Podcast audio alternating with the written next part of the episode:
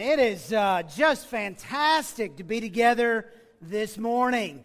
Uh, I took a quick video there just so I can go back to Atlanta and uh, show people there how you have church. Because uh, you guys are doing it today. This is uh, just a great, great thing. You know, uh, Reese and Marty are incredible friends of mine, and so I have heard them share about this church many, many times, but I have never been able to be here myself. So it's so cool uh, to be here and to, to see you guys and to worship with you today. Uh, go ahead and turn in your Bibles over to Ecclesiastes chapter 2. Ecclesiastes chapter 2, and we'll get there and, uh, in just a second. Man, it is. So good. Uh, as I said, Reese, I appreciate the, uh, the introduction. Uh, uh, what he didn't mention is when he came to Crossroads uh, to Gainesville, Florida uh, for college. of course, he was a college student, actually a graduate student, I believe. I was only six years old. And, and he didn't mention that part, but I was just six. But uh, so he was a lot older than me. I didn't really, I don't remember him then. But uh, as we, uh, as, as, time has gone on, as he said, his brother Blake, um, who sounds exactly like Reese, if you can imagine, um, married my sister almost 30 years ago. And uh, Blake's one of my best friends. Reese, Reese has become like a big brother to me. And it's awesome to have big brothers in the faith that are just there for you. And Reese has been there for me uh, many, many times in my life. He's flown out to Atlanta when I needed him. Uh, last year, or, or, actually earlier this summer, my father passed away. Reese flew out to uh, South Georgia to be at the funeral. Reese has a big heart. And uh, it really is a hero in a faith, and I'm really thankful for him. Also, Marty Fuqua. Uh, I became a Christian in 1990. And a couple years after that, went into the full time ministry, worked in campus ministry. And uh, in the early 90s, uh, Marty was uh, kind of overseeing campus ministry all over the world. And uh, I remember as a young college minister hearing Marty Fuqua preach. And probably like you, I have heard many sermons in my life. Most of them I do not remember. That's true, right? Marty Fuqua preached a sermon, and I'm telling you, I think I could still tell you every word of the sermon. Uh, we brought it back. He was an amazing uh, minister, is a, a, an amazing minister, and uh, over the last few years has just become a, a dear friend to me. And uh, so it's really exciting for me to preach to you guys today. So here's the deal, though. Uh, I was in the ministry for 12 years. I have not been in the full time ministry for over 15 years. And so it's kind of dangerous when you bring an old preacher back that is no longer paid by the church because you can pretty much say what you want. And so you might get some of that today. So, over the last year, I have done a pretty intense study on uh, King Solomon. King Solomon. And of course, King Solomon uh, was the second son of King David. Uh, he took over the kingdom from David when he was 20 years old. 20 years old. And, uh, you know, the Bible teaches in 1 Kings chapter 3 that God appeared to Solomon in a dream. And he asked him, uh, just imagine this, he asked him, Solomon, ask whatever you want, and I will give it to you. So it appears to him, I mean, just like the old genie in the lamp, but this was real, and God appears to him, this 20 year old man, and says, Solomon, I will give you anything that you want. Can you imagine that? And Solomon had a moment of clarity and selflessness Because instead of asking for money or power or fame or any of this, Solomon in that moment said, God, what I really need is some wisdom. I mean, I'm only, can you imagine leading a kingdom at 20 years old? He says, I don't know how to govern these people. I don't know how to lead these people. What I really need is some wisdom so I can, so I can lead these people. He had a moment there. Now, I'm sure Solomon wasn't always so spiritual, but in that moment, yeah, he, he had a good moment. He was selfless. You know, the truth is, we can be a little selfish at times. You know, I don't know about you, but for me, I may not be much, but I'm pretty much all I think about.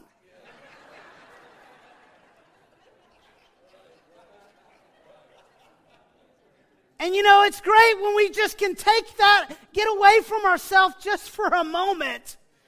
Stop thinking about us and realize, you know, I'm really not the center of the universe. The truth is, I've got a lot of people that love me, and if I, when I die, they're going to come together and we're going to, they're going to say some nice things. But you know what's going to happen after that service? Somebody is inevitably going to say, "Let's go get some lunch."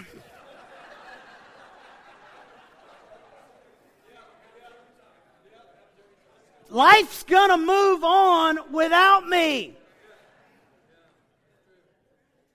And Solomon had a moment of self. He says, God, I want wisdom. Lead me in God, it says. It says there in, in 2 Kings, says, God was pleased. You know, when we're selfless, when we stop thinking about ourselves and start thinking about others, it pleases God. And God said, You know what, Solomon? Because you asked for wisdom and not for riches or fame or power, not only am I going to make you the wisest man to ever live, but guess what? I'm going to make you the richest. I'm going to make you the most powerful, the most famous. He gave it all to Solomon. In fact, I, uh, I Googled this. this. I was hanging out with Reese last night and we were watching TV and something came up and he didn't know. He said, uh, I'm going to ask the Google about that. And so that's, that's what Reese calls it, the Google. So I asked the Google, who are the 10 richest men in human history? In today's, in today's dollars, who would the 10 richest men or women, there were, well, actually it was men, but in, in human history, sorry. And I won't go through them all, but number eight was Henry Ford at a, uh, $199 billion. Number four was Andrew Carnegie with 310 billion dollars. Number two on the list was John D. Rockefeller at $663 billion. And number one on the list was King Solomon at $2.1 trillion dollars. Dude had some bank. When God wants to bless you, when God says, I'm going to make you rich, He'll make you rich. So Solomon has all this wisdom, all this money. He says, You know, I'm going to figure out what life's all about. And, and that's what the book of Ecclesiastes is really all about. Ecclesiastes chapter 2 and verse 1. He goes on a hunt for meaning and happiness. Isn't that what we're all on the hunt for? I look around this room, there's a lot of different people in here, a lot of different kinds of folks, but I can promise you one thing that we all have in common is we want happiness. We want to have meaning. It hadn't changed. Same thing Solomon was looking for. He says, I thought in my heart in verse 1 Come now, I will test you with pleasure to find out what is good. But that also proved to be meaningless. Laughter, I said, is madness. And what does pleasure accomplish?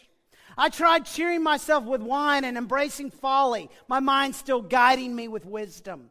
I wanted to see what was good for people to do under the heavens during the few days of their lives. I uh, I undertook great projects. I built houses for myself and planted vineyards. I made gardens and parks and planted all kinds of fruit trees in them. I made reservoirs to water the groves of flourishing trees. I bought male and female slaves and had other slaves who were born in my house. I owned more uh, herds and flocks than anyone in Jerusalem before me. I amassed silver and gold for myself and for the treasures of the kings and provinces. I acquired male and female singers and a harem as well, the delights of the hearts of man. I became greater by far than anyone in Jerusalem before me. In all this, my wisdom stayed with me. I, check this out, I denied myself nothing my eyes desired. Can you imagine that? I mean, all of us have to deny ourselves at some point. I would like to get that, but I just can't do it. Solomon said, There was nothing I couldn't have.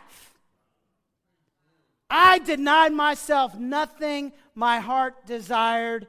I uh, refused my heart no pleasure. My heart took delight in all my labor, and this was the reward for my toil. Yet when I surveyed all that my hands had done and what I had toiled to achieve, everything was meaningless, a chasing after the wind. Nothing was gained under the sun. Solomon had it all, and he said, I'm going to find happiness in this world. And guess what? The funny thing is, he went for the same things we went for. The exact same things you and I thought would make us happy, Solomon thought he would make him happy. He said, I tried cheering myself with wine. Some of us think by uh, getting drunk or, or doing drugs, that's going to bring a happiness. He tried, uh, uh, you know, just doing, having projects. And uh, it says that he, he, he amassed silver and gold. I mean, $2.1 trillion. Says he just amassed it. He couldn't even spend it. He just had rooms he would just go and sit in it, you know? Just sitting around, all that money. You know, I've got some really rich friends, like crazy rich, like yachts and private planes. And I asked them when I was studying this out, I said, Look, does money make you happy? You know what they all said? See, Because it's easy if you ain't got money to say, yeah, money ain't make you happy. you know what I'm saying? That's easy. You're, you hope that's the case. But I'm talking to people that really got some money. They said, no, no, no. And my one, my one buddy, though, he said, well, but if you're already happy and then you get some money, then you're really happy. That might, that might be true. But he tried finding happiness in all these things, and, and, and, and he says that he, Solomon had 700 wives. I mean, you talk about some issues. You better not get divorced. You can go through it a trillion in a second with 700 wives. I'll talk about that in a minute. But he tried money, he tried uh, alcohol, he tried sex, he tried entertainment. It says you can, he could hire anyone wanted. Tried all these things, and yet at the end he said, "You know what? All of this junk, it's meaningless. It's a chasing after the wind." Can you imagine if you went outside after church today and you saw some some guy out there just What are you, what are you doing, bro? Man, I'm chasing the wind. I got to catch this. Be like, you idiot. I mean, you can't catch the wind. You know, us trying to find happiness in these things, some of us, you know, we've forgotten. these things don't make us happy.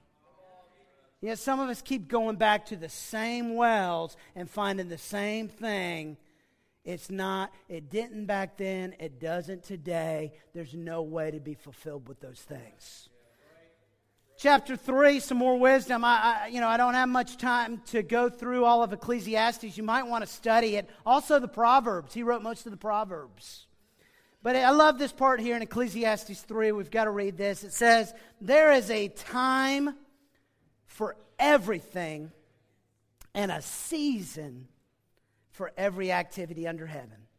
A time to be born and a time to die, a time to plant and a time to uproot, a time to kill and a time to heal, a time to tear and a tear down and a time to build, a time to weep and a time to laugh, a time to mourn and a time to dance a time to scatter stones and a time to gather them, a time to embrace and a time to refrain. Married couples get that part. Time to search, a time to give up, a time to keep, and a time to throw away. There's a time to tear and a time to mend, a time to be silent and a time to speak up a time to love and a time to hate, a time for war and a time for peace. You know, I love this passage. And he starts off, and says, There is a season for every activity. You know, I look around here and we got all different kinds of seasons of life represented in this room. I mean, all kinds. We got any teens in here? Right here. Let me tell you, let me just tell y'all something. Being a teen is a freaking awesome season of life. I'm telling you, you better sit back and enjoy this. Being a teen is awesome. Listen to this text. I have, a, I have four teenagers. So pray, pray for me. Here, here, here's the latest text from my oldest teenager. Yo, Padre.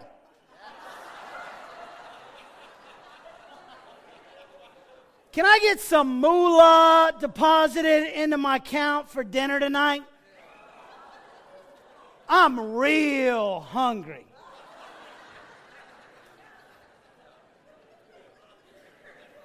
Dude, you know, at first I got mad and then I said, that's amazing. I mean, that's an awesome season of life. Because you know what I did when I got that text? I sent him the money. And you know what he was doing 10 minutes later?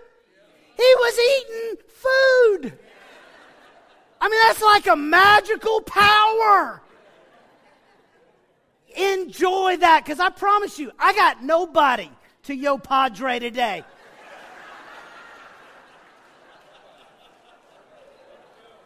Enjoy it. You know, you want to get down on these guys. I want to applaud them. I mean, they've come up with some crazy stuff that they can text that and get money. I mean, that's amazing. And it's a great season because you've got all the answers to life. Reese talked about my dad. My dad was funny. I remember vaguely one time he said, Jonathan, Jonathan, I want you to stop right now. I want you to go write a book while you've got all the answers.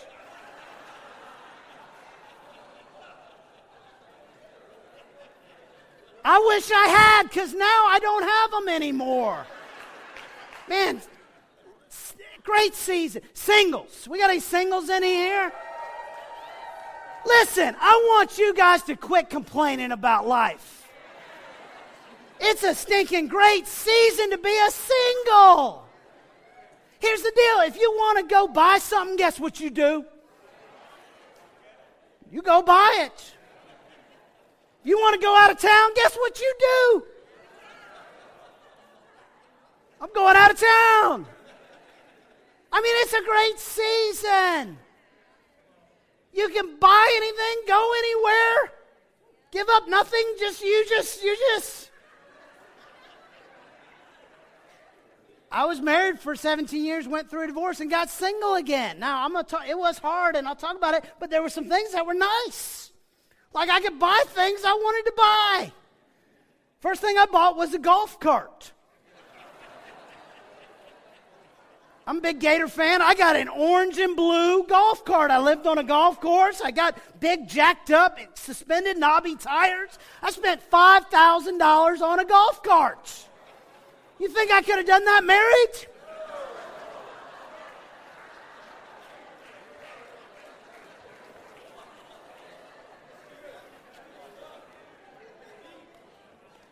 Singles, married, no kids. Now that's a good season of life.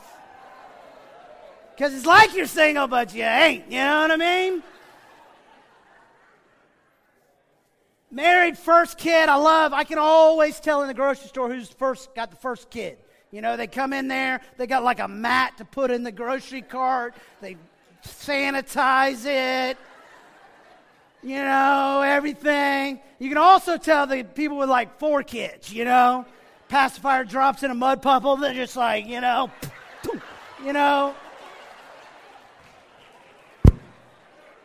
It's just different seasons. Married, teens, I got four teens. Good gosh, car insurance. And my kids just like to run into stuff. I mean, let's just let's just bang into things. You got empty nesters. You know, that's tough. That's a whole different. My son, my oldest son, 19, he left for college this year. I thought, man, and it's my only son, and man, it has been tough. I've been sad. I mean, you know, you, you just still care so much. You wish you could be like, hey, you know, you know, enjoyed raising you.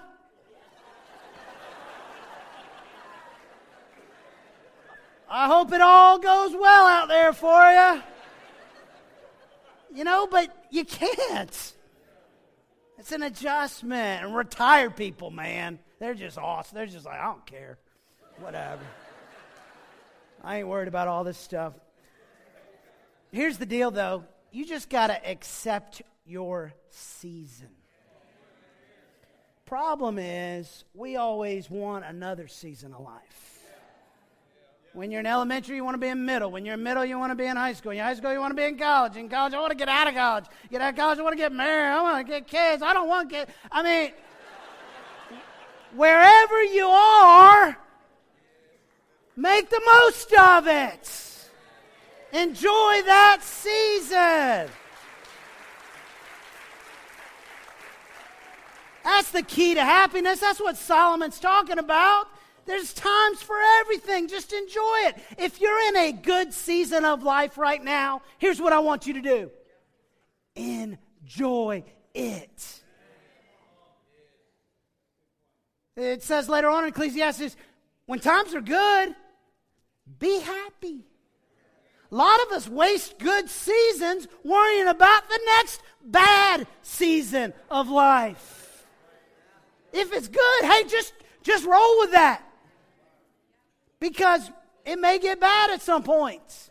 Enjoy your season. Right now, we're in a great season, Christmas season. Enjoy it. Don't fight with all those relatives coming in town. Don't start talking politics, for God's sakes. Just enjoy the season and the time. You know, some of us, some of us are in good seasons, some of us are in bad seasons. Some of us are in bad. I've been through some bad seasons. I went through a divorce after being married for 17 years. Wasn't, you know, you just never even, I think I'm the first person in my lineage to ever get divorced. We, we don't get divorced in the Lucas family. We went through a divorce. We, were, we met in the teen ministry. We were married and, and 17 years, and we ended up getting divorced. And, you know, I'm just keeping it real. It happens. And when you've been through that, you have compassion on others that do. And it was a bad season of life. And uh, for the worst part was like six months we were living in the same home, even though I knew it was going to happen. And, you know, because there was a lot to get worked out from 17 years. And so you can imagine six months, you kind of meet at the coffee pot in the morning and exchange unpleasantries, you know. I mean, that was a tough season. And it was all I could do some days just to get up and put one foot in front of the other. But it's like that country song. I know y'all don't listen to country out here. when you're going through hell, keep on going. Don't look back. Get out before the devil even knows you're there. you know, when you're going through hard time, you just got to keep on going, and you know what? Better times are ahead. I got to close out. Uh, chapter 12.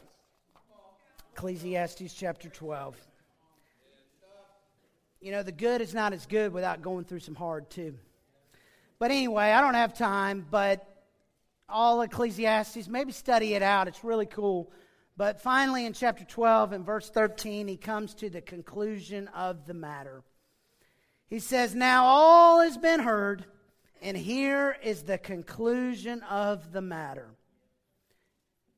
Fear God and keep his commandments, for this is the whole duty of man. For God will bring every deed into judgment, including everything hidden, whether it is good or evil. You know, I love this. As, as Solomon, with all these resources, searched for happiness at the end of his time, he says, You know what I figured out? All that really matters is to fear God and keep his commandments. Fear God. You know, I hear a lot of preachers talking about fear God, and they say, well, it means, you know, to honor him and to have reverence and to have awe. And I'm sure it means all of that, but it also just means to stink and fear him. To fear him. You know, I had some fear of my father, and that was a good thing. When I was raising my son, you know, this is way back, we used to spank him when he would be bad. I know I'm in California. They may bust in and arrest me. But you know, when he was bad, and you know, one time I went to spank him and I went and he would flip out. I was like, ah! I went to spank him and I stopped and I said, you know what, Jess? Today, you're getting mercy. And I didn't spank him, even though he needed one. The problem was, every time after that, he'd be like, give me mercy!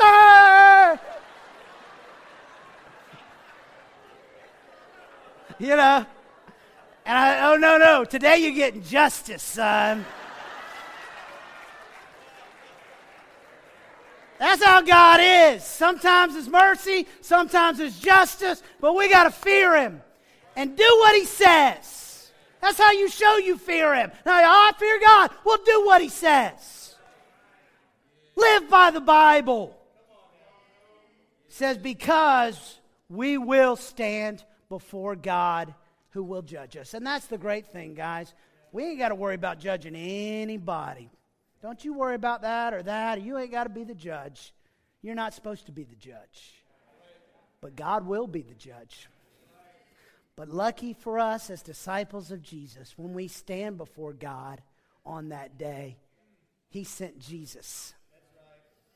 He sent Jesus to be the mediator between us and God. And as we stand before God on that day to grab us and hold us and say, hey, this one is mine, they are covered by the blood of Jesus. And that's what we're going to celebrate right now as we have communion. Let's have a prayer. Father, uh, thank you so much for allowing us to be here today. What, a, what an awesome group of uh, disciples. I am uh, just so thankful that, uh, that we have examples like King Solomon, who tried to find happiness in all the same things we did and, and came to the same conclusion that we need to, that really all that matters is fearing God and, and doing what you say. Father, thank you so much for sending Jesus to die on the cross for our sins, to cover us with, your, with his blood. Father, be with us now as we take the bread and the juice that represents his body and blood that was shed for us. God, we love you. Thank you for all the ways you bless us. It's in your son's name. Amen.